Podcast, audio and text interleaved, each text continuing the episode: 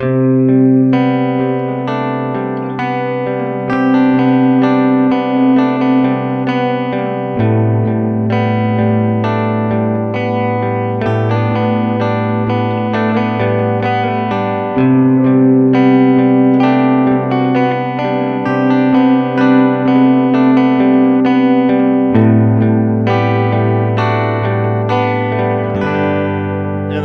today is the glory of knowing Christ. Is something that's very applicable to all of us every day.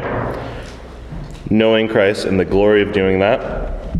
And in these verses, Paul warns the church about false gospels, calls them dogs again, which is always fun, and uh, reminds them of the means and the glory of knowing Christ. So, the means of knowing Christ and the glory of knowing Christ. So again, Philippians 3, chapter, or chapter 3, verses 1 through 11. I'm going to read now. Um, ESV over here. Let's pay attention to God's word. Pay close attention. A lot going on here. 1 through 11. Finally, my brothers, rejoice in the Lord. To write the same things to you is no trouble to me and is safe for you. Look out for the dogs Look out for the evildoers. Look out for those who mutilate the flesh. For we are the circumcision who worship by the Spirit of God, in glory in, Jesus, in Christ Jesus, and put no confidence in the flesh. Though I myself have reason for confidence in the flesh also.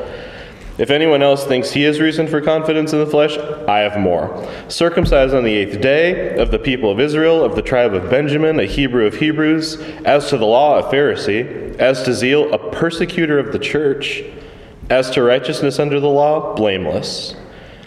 But whatever gain I had, I counted as loss for the sake of Christ. Indeed, I count everything as loss because of the surpassing worth of knowing Christ Jesus my Lord. For his sake I have suffered the loss of all things and count them as rubbish, in order that I may gain Christ and be found in him, not having a righteousness of my own that comes from the law, but that which comes through faith in Christ. The righteousness from God that depends on faith, that I may know him and the power of his resurrection, and may share his sufferings, becoming like him in his death that by any means possible I may attain the resurrection from the dead. Big passage this morning. So, in the passage, he describes to us what a Christian isn't. He talks about what a Christian is, how one can become a Christian. It covers quite a bit of stuff. So, this is the kind of passage that changes lives because it covers so much about us and God and how we have a relationship with Him and how we know Him. Um, this is that thing that people really want, but they don't really know quite yet that they want it to know Jesus. So it's a deep cut um, for all of us, and we all have to come to grips with it and choose to delight in this kind of passage or be like, that's not really something that I want. Um, John 17, 3 says, And this is eternal life that they sent, or that they, sorry, and this is eternal life, that they know you, the only true God, and Jesus Christ, whom you have sent. So salvation is about knowing Jesus Christ. And knowing Jesus isn't merely a isn't merely um, knowing about Jesus, right? Um, it's about having a relationship with Jesus. So I remember growing up in a church, it wasn't too great. And whenever, this is kind of how it was for me as a kid, whenever I would hear passages like this or things about um, believing or knowing, knowing Jesus, I would just think, oh yeah, like I know him, I'm saved. I don't know if that was the same for anybody else. Like, we're good. Like, it was kind of like Jesus was kind of like the CEO of an insurance company, and people are like, "Do you know the CEO?" And I'd be like, "Yeah, yeah, I use his coverage." it's like, but I'm just like sidestepping the question. Just like I don't know, I use, I just use his coverage, but I'm not answering the question at all about actually knowing the CEO of the company. Um, that's how I viewed it for a long time as a child. But there's a problem with that because, to repeat myself, the salvation is about knowing Jesus Christ, not just kind of knowing about him or knowing about what he does and trying to benefit off of him. I think we see that with relationships too. You have that, you know, that person who has a lot of friends but all they really have is they just have like a contact list full of people who have like things. Oh, they can get us in for free at this place, or if we go to this one place, we can get free pizza or something. It's like, are they really friends, or are this just a list of people who benefit you in certain ways? Um, that's not what we want with Christ. So every every person here who believes in Christ has a relationship with Him. We all have a relationship with Christ. Every single person here, and you're learning more about Him every day. Is what that means. You're learning more about how to serve Him as your Lord every day. They're becoming more like Him every day. That's a big thing. Um, and if you don't think you're doing these things, if you don't feel like that, you don't feel like you're knowing Him more, learning more about Him, becoming more like Him, feel, feel kind of idle today, or if you feel like you've never done that, then I would encourage you to listen very closely to this passage. Um, and maybe for a while just munch on this passage because it could very well save your life. So, firstly, let's just look at uh, it's Philippians 3 1 through 11. Thank you. Uh, we'll look at verse 1 a little closer. It says, finally, my brothers, rejoice in the Lord. To write the same things to you is no trouble to me and is safe for you. And the finally here, it's not, the book put it funny. The book was like, the finally here isn't the finally you hear at the end of a sermon that never seems to end. Um, no, it's, uh, it's better translated as so then. Um, so, so then, so that makes sense with the letter because Paul isn't like almost done with the letter. He's about halfway through the letter, and now he's going to um, pick up a theme of rejoicing and carry on the idea of emulation about halfway through his letter. So when Paul talks about also, he says, to write the same things, he's probably referring to what he has already taught them. Um, when he was said, what do you guys think Paul taught the church of Philippi when he was setting up the church of Philippi? What do you think the main things Paul taught them when he was setting up the church of Philippi? He'd be like, These same things I'm going to repeat to you. Well, it must have been exactly what he's doing here because he said mm-hmm. he's telling them the same thing. Right. And like like we've talked about this this letter is so gospel heavy he probably taught them so much about the gospel um, to rely on it very heavily. Uh, what do you think he means when he says, rejoice in the Lord in verse 1? What does that look like?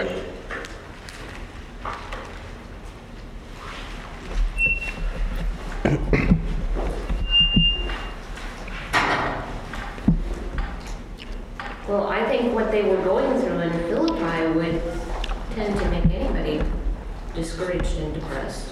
Hmm. So they needed to know that they should rejoice in everything. And is it before or after this? In Philippians, he says rejoice. And again, I say rejoice. And again, and again, and again, and again. Yeah. Yeah. They're able to rejoice in what they're trying to do because Christ already did it and because Christ is their example. Um, well, isn't it? Didn't we just discuss that? Um, last week. Um, oh, maybe not. I don't know. I don't know. The, the, something about it, you. It, you have the you have the privilege of suffering. Right. For Christ's sake. Mm-hmm. They can rejoice in that suffering. Um, you know, two things, you know, about the repeat, I think in, in our society today. One is we're not supposed to suffer. And two is, it seems like there's a certain amount of us is always looking for this new thing. Yeah. And it's not new, you know what I'm saying? Mm-hmm. And, and, uh, yeah, I mean, it's just, it's simple, it doesn't change, there's no gimmick, it's just, yeah. I mean, there's no new way really of building a church other than just simply preaching God's word mm-hmm. and, uh, and, and spread the gospel, right? Although we keep trying to have that magical thing, you know, we, we redo the foyer outside, people come in and go, wow, I think I want to come here. Yeah, that's a weird one because, yeah, that's one of those weird ones because in the end we'll be constantly taking in the in, the infinite character and amazingness of God. So it's it's kind of like we have this little weird itch for it now, but we run to sin. And it's also, I think, from a practice of sin because with sin, it's like you always have to go to something new because every every well runs out. So you're constantly doing something new. So then when you come over to knowing Christ, you're like, it's just like the same thing. Ugh, I'm, itch- I'm tweaking. it's like, um, it's just strange. It's Too, just flowing out what he said, sending Epaphroditus to him so you can rejoice in him. It's almost like saying, even more so, rejoice in the Lord. Or- Yeah, for sure. Also maybe keeping them on task too. Yeah, I think he is. I like rejoice. Keep, keep us on task. Yeah, I think he is. That's a good point.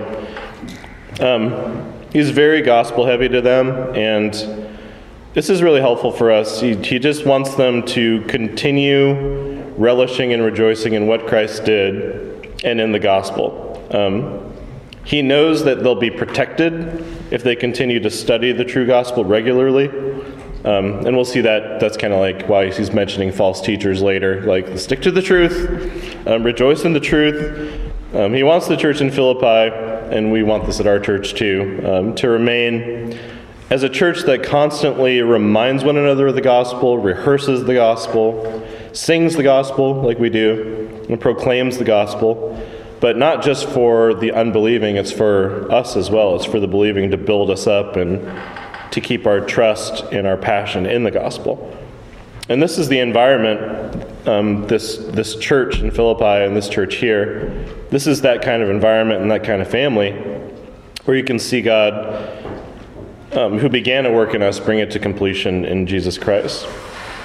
As we continue through the, the rest of the passage, let's look at it in two parts. We'll look at verses 2 through 6, and those will show us three marks of those who know Christ, like three marks of a true Christian. 2 through 6. And then 7 through 11 will be how to know Christ, and it kind of it's kind of interesting. Those verses kind of dig into justification, sanctification, and glorification. We have verses 2 through 6. Somebody want to read verses 2 through 6 again? Look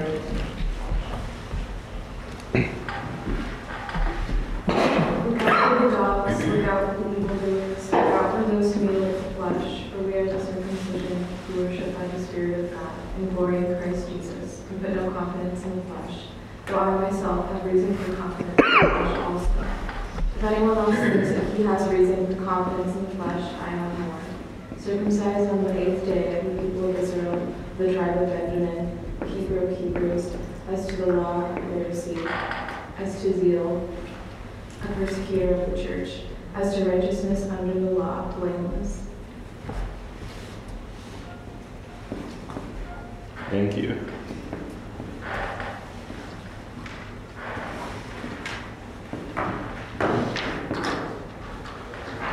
So we got three marks that pop out here. Christians specifically serve by the Spirit of God, and they specifically boast in Christ Jesus. We'll get to the third one here in a second. We're looking at verse 3b. Um, he says, if we are the circumcision who worship by the Spirit of God.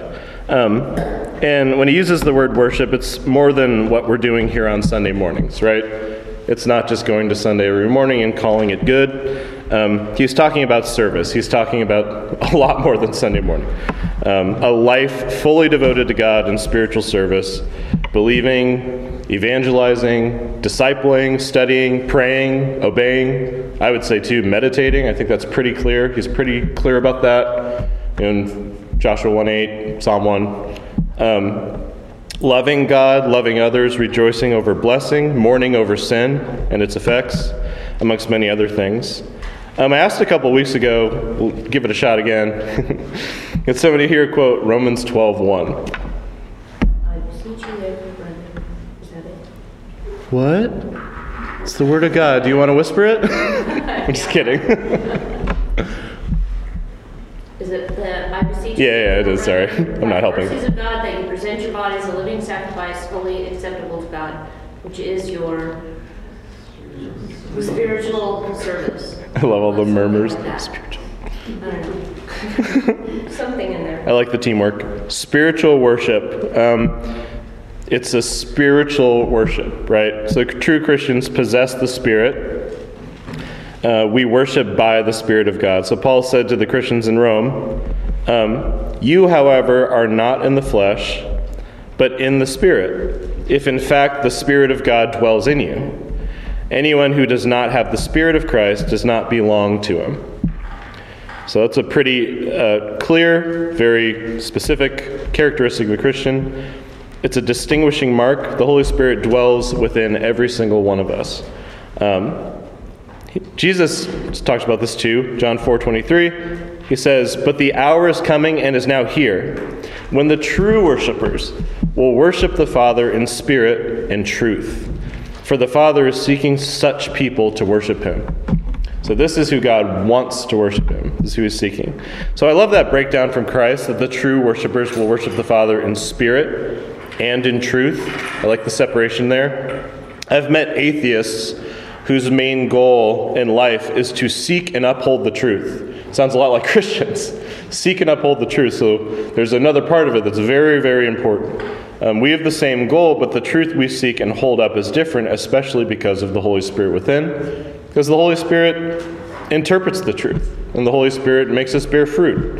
Um, it grows us, it bears Christ like fruit in us. So you need to ask yourself, and this is really important because I think a lot of people can go to church for a very long time and realize that they're not really worshiping in the Spirit. Do I worship God out of my own strength and my own understanding, or do I worship Him out of His Spirit and His teaching? It's a very important question to take with you.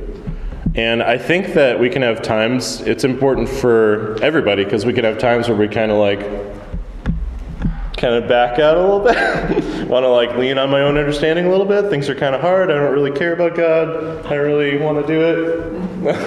and we need to come out from the shadows and be like, no, it's the Spirit of God. That's the only way, and He is the only one who can interpret this. And I can't t- take in the Bible and make it work for me wherever I want it to, and things like that.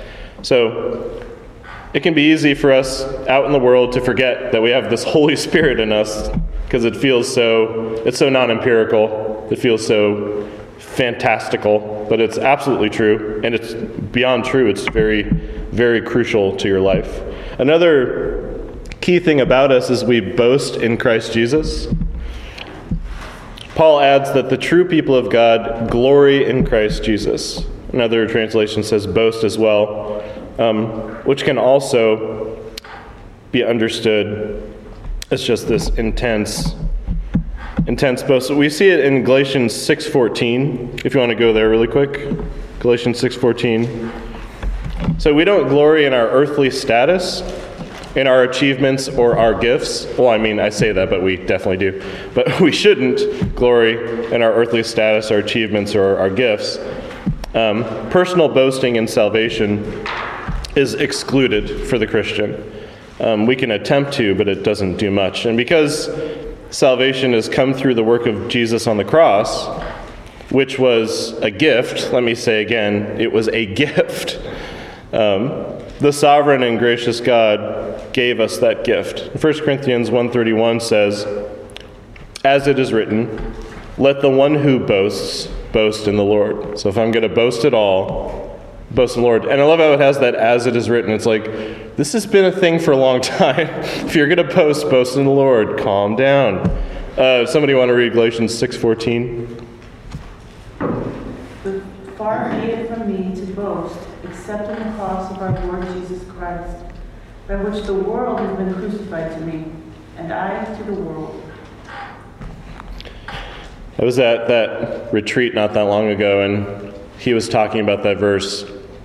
Anybody, I don't know, anybody here had the experience of getting totally rocked by that verse for a while? I think I was rocked by it for like a week. I couldn't get it off my mind. It felt like the answer to every question in life. It's like, if I'm feeling bad, well, far be it for me to care about that, because I'm just going to boast in the Lord.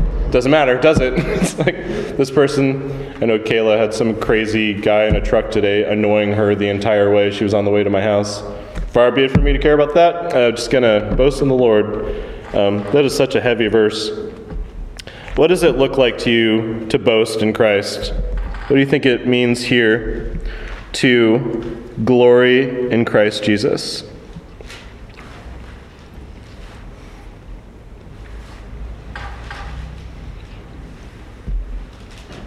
Is it like the kind of thing where it's like I go on Sunday and I do that, and then out in my life I kind of talk about that when I can? Um, is it like I bring it up when I think about it? Like, what do you think boasting in Christ is supposed to be for all of us? How are we putting this into practice? All the things he's done for us. Salvation, a whole bit. Oh yeah, that's what we boast in for sure. When when when do you boast about that? Do you think, like for yourself? Got saved, he did it all for me, I can't. Yeah. I think it's when, it's the first thing that comes to your mind, when something happens, when you lose your keys and, and you find them. And it's the first thing that comes to your mind when you, when you find keys. It's, thank you, God, for helping me, you know, for pointing these out to me, or helping me find these. Okay. So kind of like always giving God the credit. Yeah, I mean, and, and not just to yourself, but when others are around, when, when, you know, when you're at work and someone applauds you for, you know, something you were able to get done. You Mhm. know, always be, that being the first thing that comes to your mind, well, you know, God helped me through that. I, you know, I was praying about that and God helped me through that. Yeah, I think so. Just Um, do, or just giving him thanks for everything all day, you know? Yeah. Especially when you pointed out like your keys or something. Um, For me, it's every morning before I start my work, Hmm. well, before I get out of bed even, just giving him thanks, you know, Lord, thank you for giving me another day to serve you Mm-hmm. you know, and then before I start my work, knowing that that job, I mean, everything comes from Christ, but when you, when He has specifically shown you something, you have this because of me, and starting your time, your morning off, praying to Him, asking Him for His guidance and His direction and His wisdom to get through what you need to do, even if it's something that you absolutely despise doing in work, but, you know, you're it's just like, you want to put it off, but you're like, no, I, dang, I guess I have to do this, you know? Mm-hmm. And you ask him, Lord, you gave me this job, I need you to help me figure this out. You know, and when you get it done, then you're just like, thank you, Father, thank you for helping me with this, thank you for giving me your wisdom today in, in all things. Yeah. The whole experience is focused, pointed on God. Yeah. It's about God. He gets the glory the whole time. What were you going to say, Dad? I was listening to the term uh, boast. And too often we hear that term and we think pride.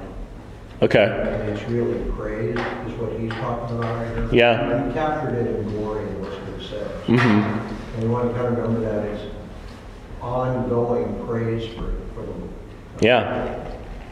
We talk about a lot of external and it's it's internal too. It's with the way that you think, um, the way that you feel. Like, am I feeling these things because I'm thinking about what God wants and who He is? Am I thinking this way?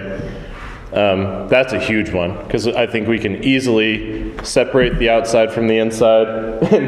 And I think Christ told us, like, good luck doing that. It's not going to work because what comes out. Um, but so we need to do it internally too. And we need to look at our lives and see where our passion for Christ is. Um, he commanded us to be a light, like to be salt and light. So if we're boasting in Christ and being a light like Christ told us to be, we need to make sure we're doing that. Like if you look at your past week, um, I won't say your your whole past life because I don't want to make anybody cry. But if you look at your past week, what does your boasting look like? Does it look like boasting in myself, and my problems, right? I think that happens too with, with difficulties, or like, it's just so frustrating. It's like you're focusing on your view of the situation, not God's view of the situation, which He has made very plain to you many times for your benefit. Um, do you think that, oh, and you have to consider too, because I think sometimes we could look back and be like, yeah, I didn't do so well last week. But on top of that, what do you think would have happened if you would have boasted more in Christ last week? Try to work it out in your mind. What do you think would have happened? Well, maybe some people would have been more offended, but in total, like, I think I would have been a lot more joyful and a lot less sinful. Which is better? I think we know, but like really weigh it out and really, because then then you can really find that passion, right? If you weigh it out and look at it, it's like I have to have this. I don't want this. Um, sometimes it takes some time to really find the passion in it. Um, another huge mark. This is a big one. Um, this is uh, verses three through six. Is we put no confidence in the flesh. I think this is a big one. I think it's funny that it's a big one because it's one that we struggle with. so we put no confidence in the flesh.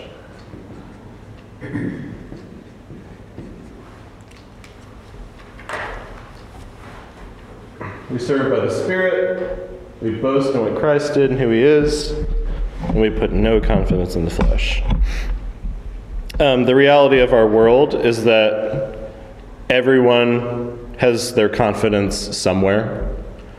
Um, I think you could talk to people. Some people would be like, "No, no, no, I just go with the flow." No, that's so not true. Um, it's like you have confidence in going with the flow. You have confidence in the flow. You have confidence in what? Um, no, everybody has confidence in something. Um, whether it's in their own thinking, um, the I think, therefore I am, Descartes uh, poison in the world, or maybe it's uh, in the joy they have with their spouse, or the joy they have with raising their kids, the smiles they see on their kids' faces. It's like, that's why I live. That's my confidence. Um, maybe it's in their expertise or their gifts and talents. I often think about like what how crazy it must be for a Christian who's like incredible at something. How hard it must be to just like no, it's all about Jesus. It's all about Jesus. It's like, but you're amazing. It's like no. Um, we don't want to put confidence in that, even though the world tells us like you take that and you make yourself with that. Um, so we as Christians, we have our confidence in Christ. And I think you would all agree when we as Christians um, put our confidence somewhere else, things get really awkward and really troublesome. Um, I feel like, yeah, earlier in life it was very troublesome, but now the closer and closer I get to Christ, it's just really awkward. it feels like, why? Ugh, I don't feel right about this. Um, it's a strange feeling trying to trying to do that. It's really hard to put your confidence in other things when you know those things are transient and Christ is forever. Um, so, what Paul does here, which is really, really great, is he goes on to list, he makes this list of religious privileges he had and religious accomplishments. But he does this to show how these are things he doesn't boast in. Um, he lists us four items pertaining to his birth privileges as a Jew, and then three more that draw attention to his own religious achievements. So let's walk through them and see how we should be like Paul and not put our confidence in these things. Um, so, firstly, don't put your confidence in a ritual. And Paul says he was circumcised on the eighth day. And this is completely obedient to God's command and a first class way of showing that obedience. Uh, this is similar today to people who have confidence in their baptism. Uh, you talk to somebody, you're like, do you, do you know Jesus? You're trying to evangelize. Do you know Jesus? And they're like, I was baptized as a kid, so yeah, I'm good to go. You're like, oh, no, that's not it. Um, uh, you don't want to put confidence in your ethnicity. Uh, Paul says he was of the people of Israel, which means he was of the race of Israel. He was not a Gentile who converted to Judaism, but the, the, the real thing, sorry, to be careful in this culture, he was pure, pure Jew. Ancestry. what? Ancestry. There you go. Ancestry. But um, your ethnicity is a God given characteristic and deserves none of your confidence when it comes to salvation. Um, we need to be really careful, and I'm not trying to offend anybody, but it's very clear that Satan is playing this card right now. Very, very hard. Um, he may, I don't know, maybe he's been doing it for a long time, but I think we all know it's very clear that he is trying to get people to be so prideful about their ethnicity. Um, but we just have to ask, what is that? What, are we are we proud because it was given to me by God? That's fine. You know, oh, I'm so happy with what God has given me, and I embrace that, and it's wonderful, and I could use it for the gospel. I could use it for the Great Commission, or has it become a badge of honor that shows our hard work and our perseverance, even through, I would say, even through oppression? Has it become that? Like, we survived. It's like, it's about God.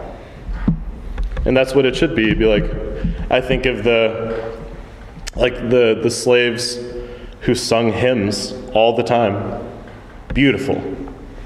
Beautifully making it about God. But that kind of confidence in our ethnicity, it sounds, it sounds a lot like a fleshly confidence. And believe me, coming from my family, it's, it's a thing. And we can get so caught up in talking about like the, the constant bad things that happened in the past and get so caught up in them. Um, but it's about God. It's not about the terrible things that have happened in the past all the time. They're very, like we were talking about last night, they're very key. God used them to show us how to witness to our, in, to our society and how to understand them. But just like, you guys know what I'm talking about, focusing on the past and just getting angry and just like taking that and throwing it into the world, it's not useful to anybody. Never has been. Um, Another one is your rank. So Paul says he is of the tribe of Benjamin.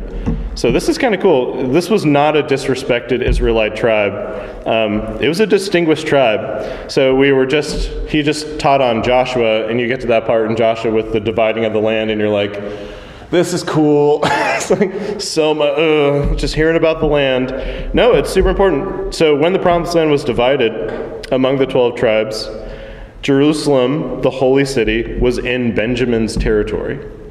Um, when the kingdom split, Judah and Benjamin remained loyal to the Davidic dynasty. So him saying he's a he's a Benjaminite is quite a thing. This is a high rank in their eyes, high praise. Uh, but regardless, Paul knows that many who think so highly of themselves will be humbled and bowing down to Christ in the end. So salvation isn't our rank um, but a gift from God as we trust in the Lord of Lords. He's the high rank, not ourselves.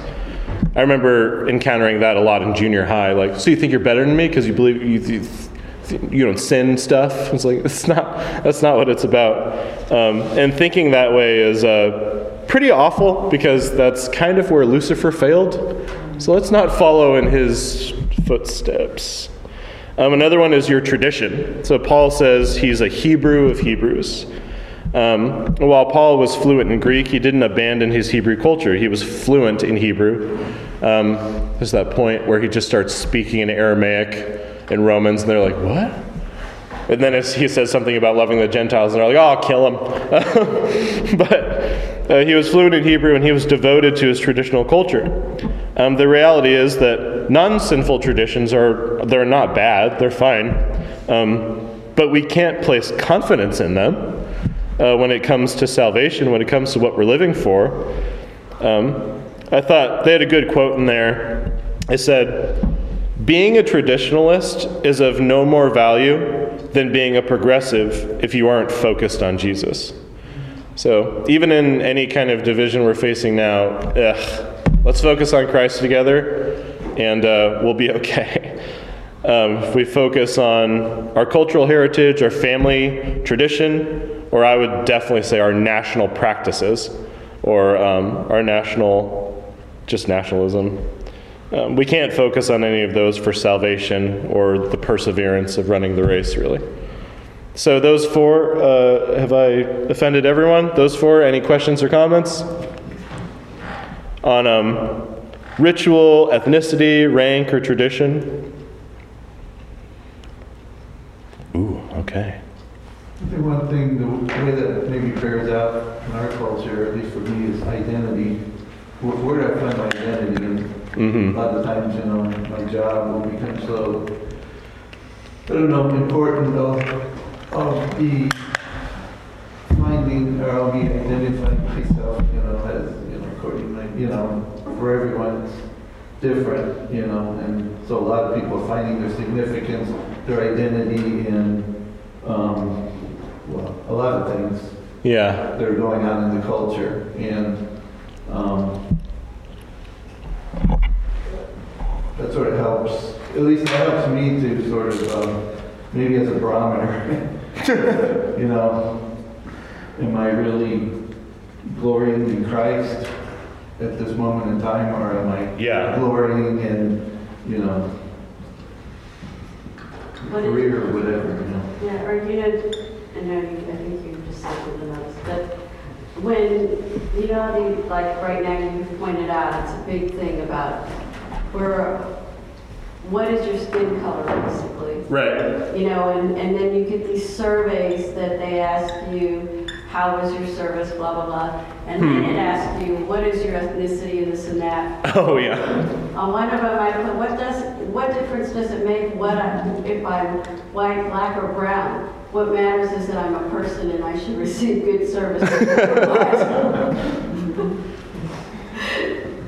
Yeah, hopefully they're trying to uh, add that to fight against that. Just done, done yet. Yeah, that's what I always put, it's like, Right, well, you know, but even today, we get caught up in that whole thing, I mean, you know, um, you know, to be in the church, you know, I had, I had a cousin, his, his big thing was I'm a Nazarene, you know, uh, Oh, yeah, you mentioned Baptist, this. you know what I'm saying? And, and I, when I said the Nazarene, you know, we get caught up in that, well, I'm Southern Baptist, so, well, discusses everything. Yep. No, I mean, you, we, we get that thing, like you said, baptism is a big thing, or I'm Lutheran. Okay, you're Lutheran, well, do you believe the Bible? Well, I'm Lutheran. As I tell you, may tell, oh, you know, tell, narrows it down a little bit, but we get caught up in that stuff, right? Yeah. And, and, and Paul just said, you know, that's not really where it's at. I mean, you can keep all those things and, hmm you know, That's a really good example of how people will straight up just hide behind tradition or something. It's like, well, I'm Lutheran, you know, go Google it, figure it out. I don't want to talk about it. it's like, what, are you, what are you grilling me for? It's like, it's the Bible. Hey, Chris. Um, Hi. I'm Chris's sister. I just wanted to highlight that I think, like, like the discussion is going. So, like he said, the confidence in the flesh list is really identity statements. Like they're things Yeah. that people found their identity in. So I think then if you back up and look at your second point, then boasting in Jesus is even as much as we talked about things you do, or Mhm. we even talked about thinking about things you did. I would say it's the contrast is finding your identity in Christ, even Mhm. more so than just what you do. So, like, even if you do not find your identity in, um, like you said, being a Nazarene, or even if you do think about, like, how am I going to do this hard thing at work, even though it's hard, all of those things, if they're flowing out of finding your identity in Christ, that's what I think Paul is arguing Sure. to do. Because I think sometimes Christians who, let's say, if you're a just a non-denominational Christian, let's say, for example. So you, you've eschewed labels, and you don't have, you're saying, I don't find my identity in this, but I just try to do my best for the Lord. Suddenly, your identity, your confidence now can come from, I'm a Christian who does their best for the Lord. Hmm. And even then, you've missed the point. Yeah. Because I would say you can assess if you're boasting in Christ if when you fail, what do you do? Mhm. Now you say, it's okay because I'm in Christ. His righteousness is what makes me acceptable, not my own. Sure. So it's like another aspect I would say for a believer. For me personally, as a believer who grew up in church, Mhm. I've noticed I can put my confidence in the flesh, but it looks very spiritual. It looks Sure. doing good things. Does that Yeah, make that's a great point. Um, and I like what you were saying too, Mike. Of uh, it's like it's really strange. We start um, we start default. Every every person has like has a conscience. They kind of know that they're doing wrong, that they're not okay with somebody. Um, well, I mean, let's just be honest. Romans one, they know that God exists and they're not okay with it. and then so the the solution to that answer seems to be especially in America, well, I'm going to go find out, I got to find out who I am because something's wrong. You know, I got to find out who I am. And then they go out and chase all of these things, again, all in the flesh. And that can happen for Christians or people, yeah, people in the church too. I don't feel good, so I'm just going to do stuff. Christ is cool, but I'm going to do stuff. it's like, um, and you can go up to these people and ask, like, what, what is it that you love about Jesus? And maybe you'll get like a practice list or some, you know, you don't really sense this deep, loving relationship of knowing Christ, which is the, as I was reading, and it was really convicting me because I think I've been kind of focusing more on what my sister's been talking about, more on the work. Um, this passage really kicked my butt because it was like, it's all, it's just all about knowing Him. Man, that's it every day.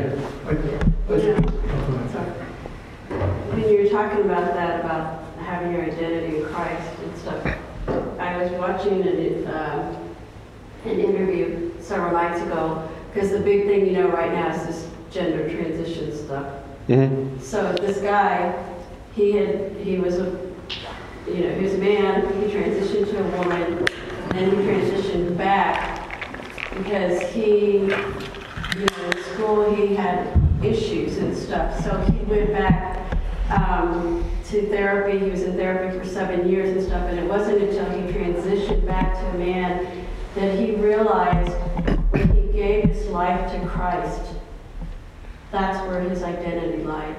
It wasn't in the other stuff, you know, and that those, those therapists had Mhm. failed him instead of helping him figure out what was wrong and what he needed.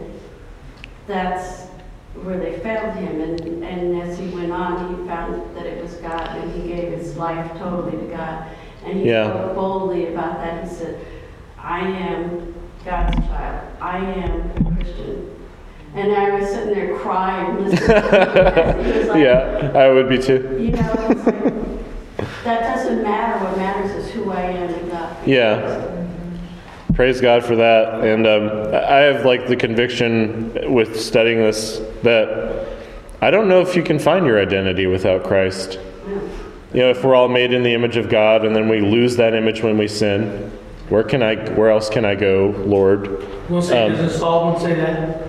Oh, he does. Well, vanity of all, you know, vanity is vanity, right?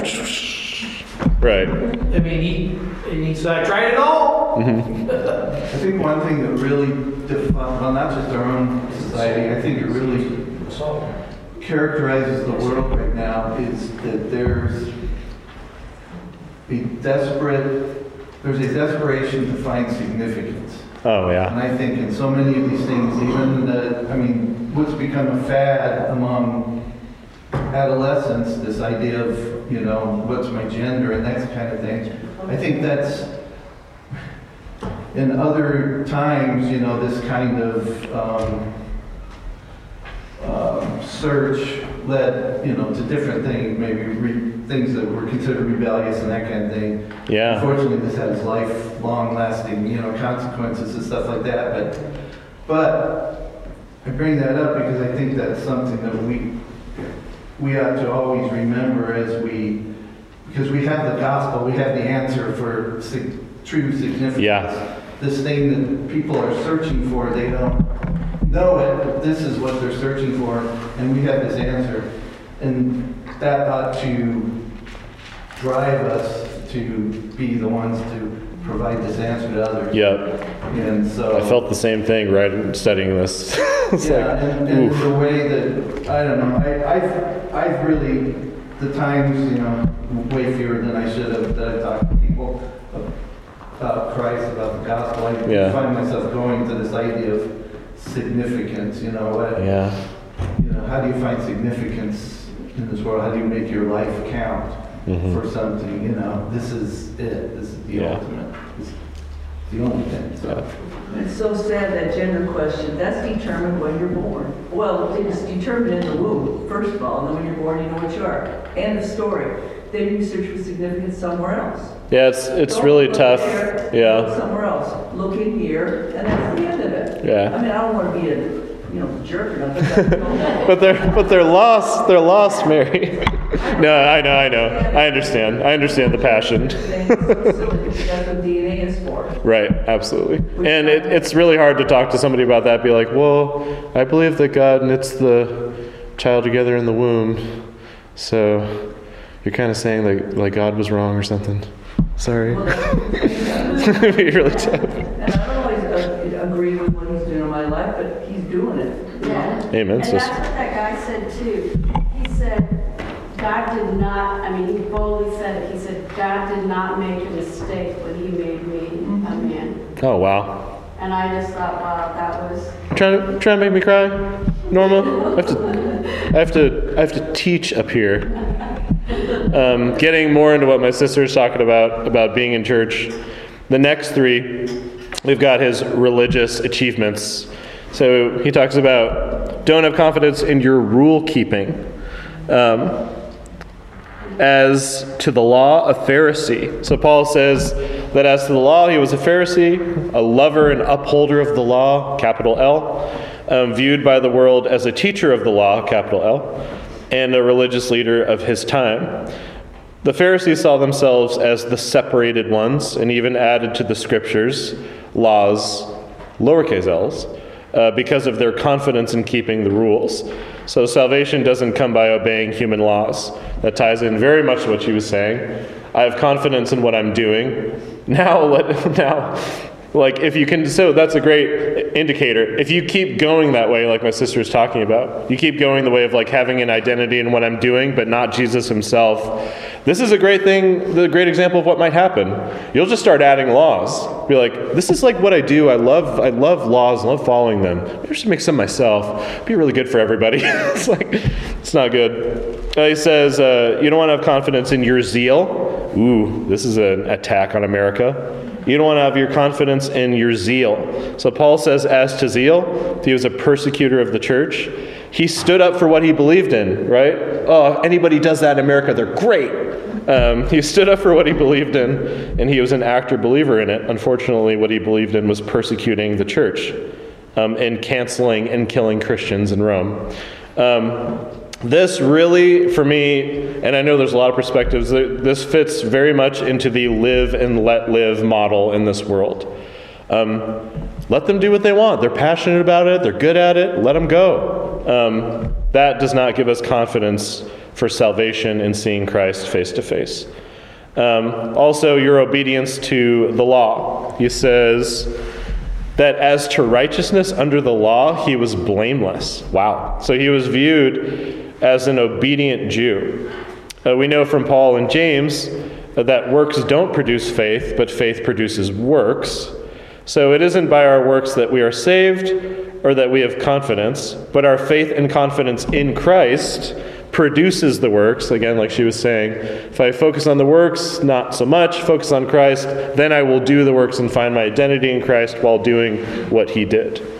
Um, it produces the works, and then we can be joyful in doing what we're doing. Because if we try to do them without looking to Him, then we're trying to make our own identity and do the works, and we're not like Christ, so it's not going to be fun. It's going to be really weird and feel very awkward and awful.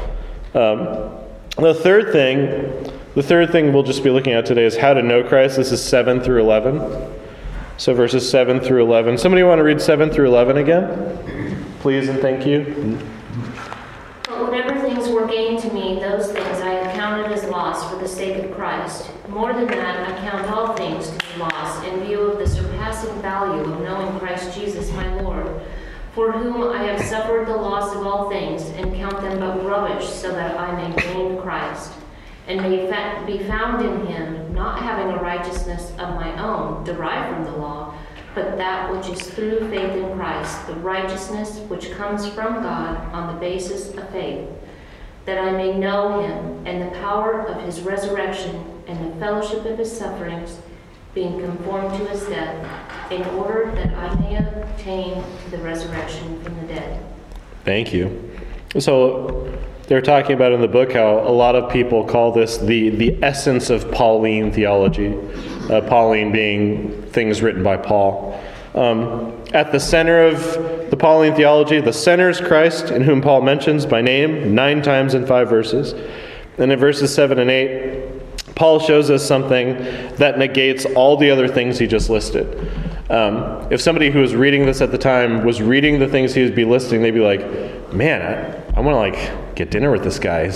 I want to be like this guy. He's so cool. He does Hebrew of Hebrews. Wow. Benjamin. Wow. Um, he negates all of them right here.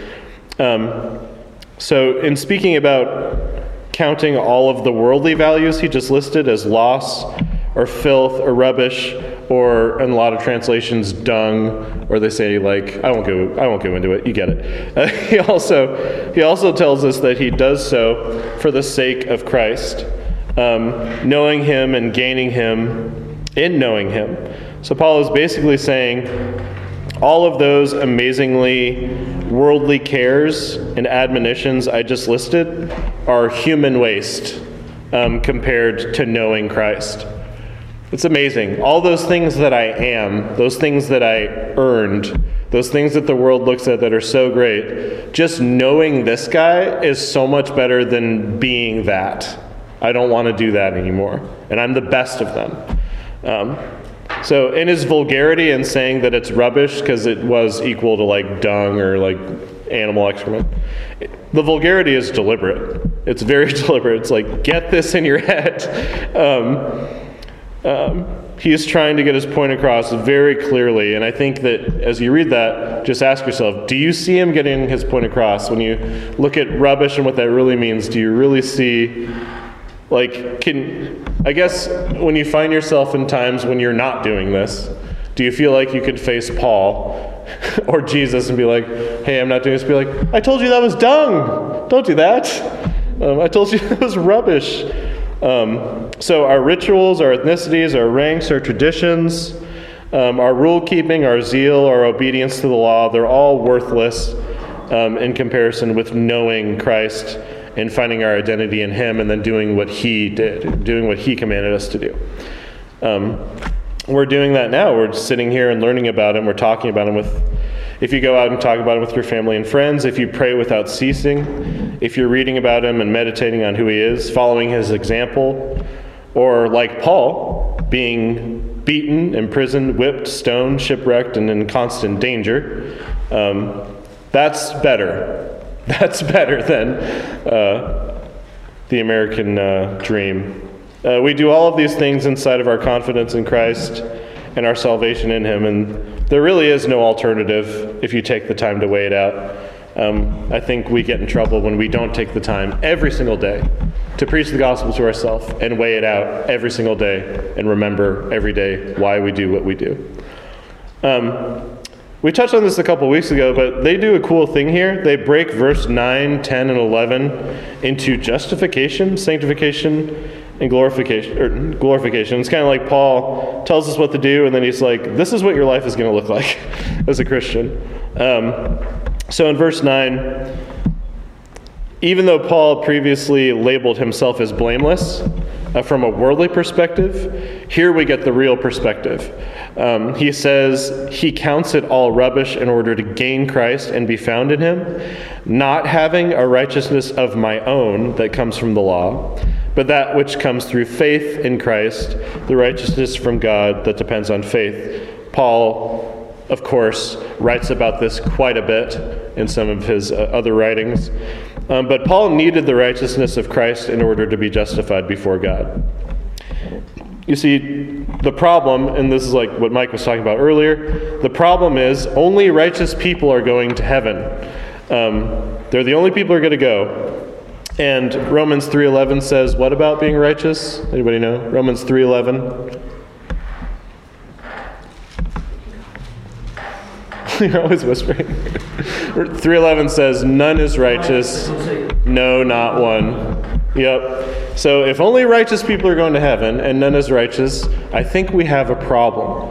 Um, and that's what uh, Mike was talking about earlier. Every single person, we're driving in traffic, we're standing in line, being annoyed that, you know, whatever happened, circumstance, all these people around us are not righteous if they aren't saved, and they're not going to heaven. So I'm over here knowing Christ and relishing in knowing Christ and having this awesome thing, and uh, all these people around me need to hear it. Um, they need the imputed righteousness of Christ. They need it. Um, and all that means is that his righteousness put on them, um, much like, sorry, I always go to this example, but much like when God sacrificed the animal and clothed Adam and Eve after they were out of the garden. Um, they need the imputed righteousness. We see this through the Old Testament. The way Moses begged for the Israelites, the way Joseph had mercy on his brothers, the way John the Baptist spoke the truth to the lost, the way Elijah stretched himself on the dead boy three times, covered him with his body three times, and raised him to life, the way God provided a ram for Abraham and Isaac, they're all pictures of the answer to the world's question what must I do to be saved? They're all pictures of that. Jesus already did it. Um, he did the deed, he paid the price, he conquered sin and death, and he did it while um, having the greatest identity, far better than what Paul listed here, um, being completely sinless and honoring the Lord in everything that he did. Um, you often hear justification. So, justification, as we learn in other writings, it's a free gift from God, received by faith, um, no other way to get it. And some people say it's just as if I never sinned. In the book, they made a funny point of like, well, maybe it's more so it's just as if I've always obeyed. Um, because that sounds more like Christ. So sanctification 310 in verse 10 we see that Paul didn't think of himself as like this one who's when it comes to being a Christian I have arrived.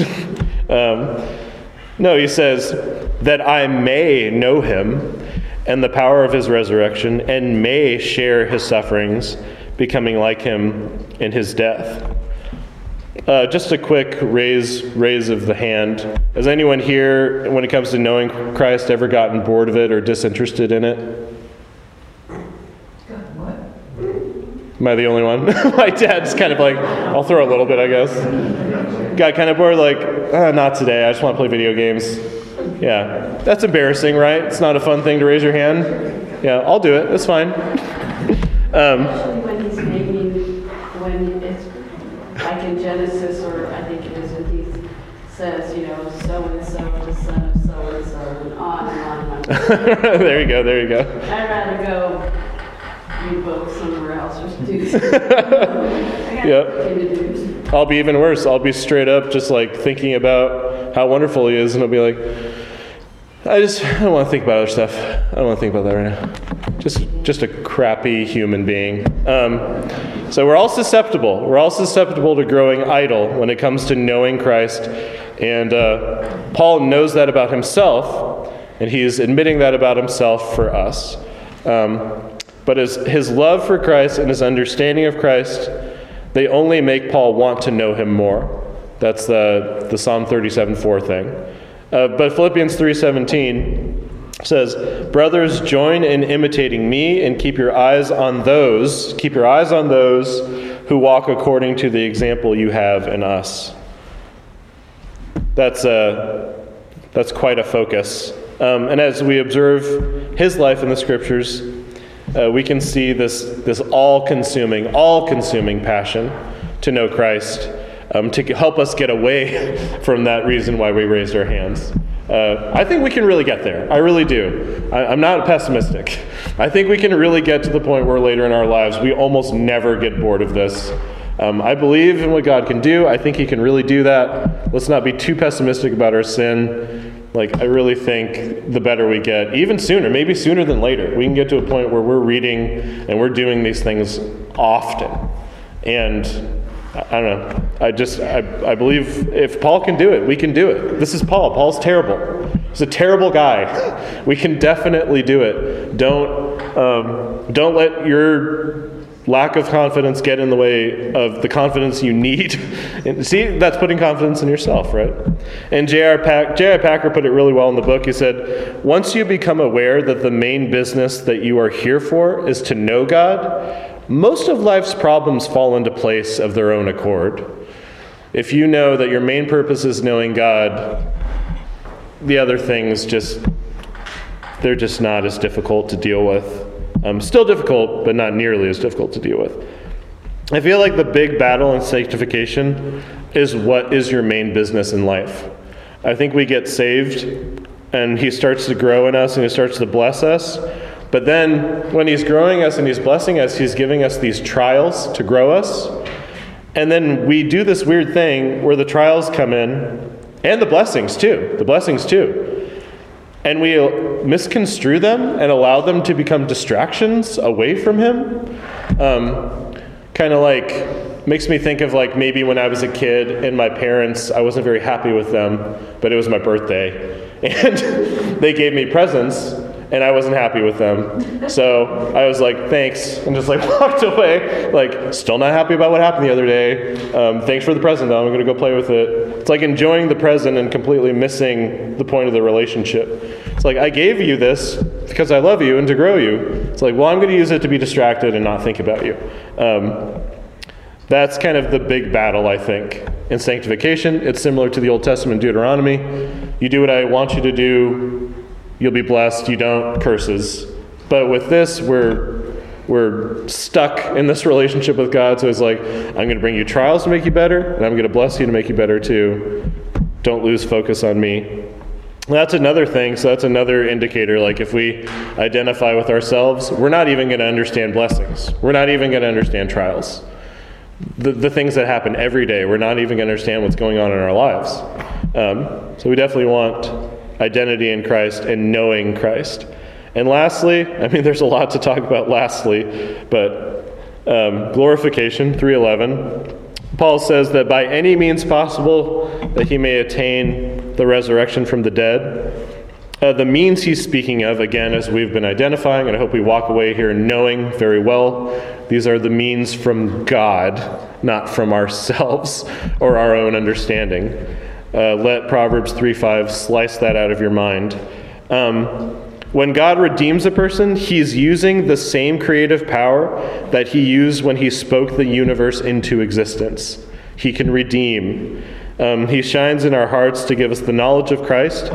And then in glorification, even more will be revealed. Uh, we will see the face, we'll see Christ face to face will be reigning as citizens in his uh, sinless kingdom and learning more about his infinite character, and will be working joyfully as image bearers forever and ever. So God works in us, his work in us will be complete. Um, and knowing Christ without sin around will be in its perfected and unchanging state. So uh, it might be hard to know Christ now, but again, we can always have this hope for the future where knowing Christ now might have its difficulties, but eventually the knowing of Christ will be completely unhindered and will continue into forever um, as we get to know Him more and more and more. Everybody excited for that? You see some nods? Yeah, I'm pretty excited about that. I know it's early. Um, so, Paul, he throws everything to the side because only God can bring such a blessing as glorification we have to go to the source and know Christ. That's another thing, yeah. Whenever you think about glorification, just like the only person who could do this, this thing that I'm hoping for, is God. So why don't I spend my time knowing Him instead of getting confused in my own little world? Like the very place that I'm going, you know, it doesn't. It's not logical. Um, so we looked at a lot this morning. Um, we looked at how it's no trouble for us to uphold the gospel to each other. And in fact, it's, it brings protection to us and to our church. Don't get too lost on the repetition of the gospel.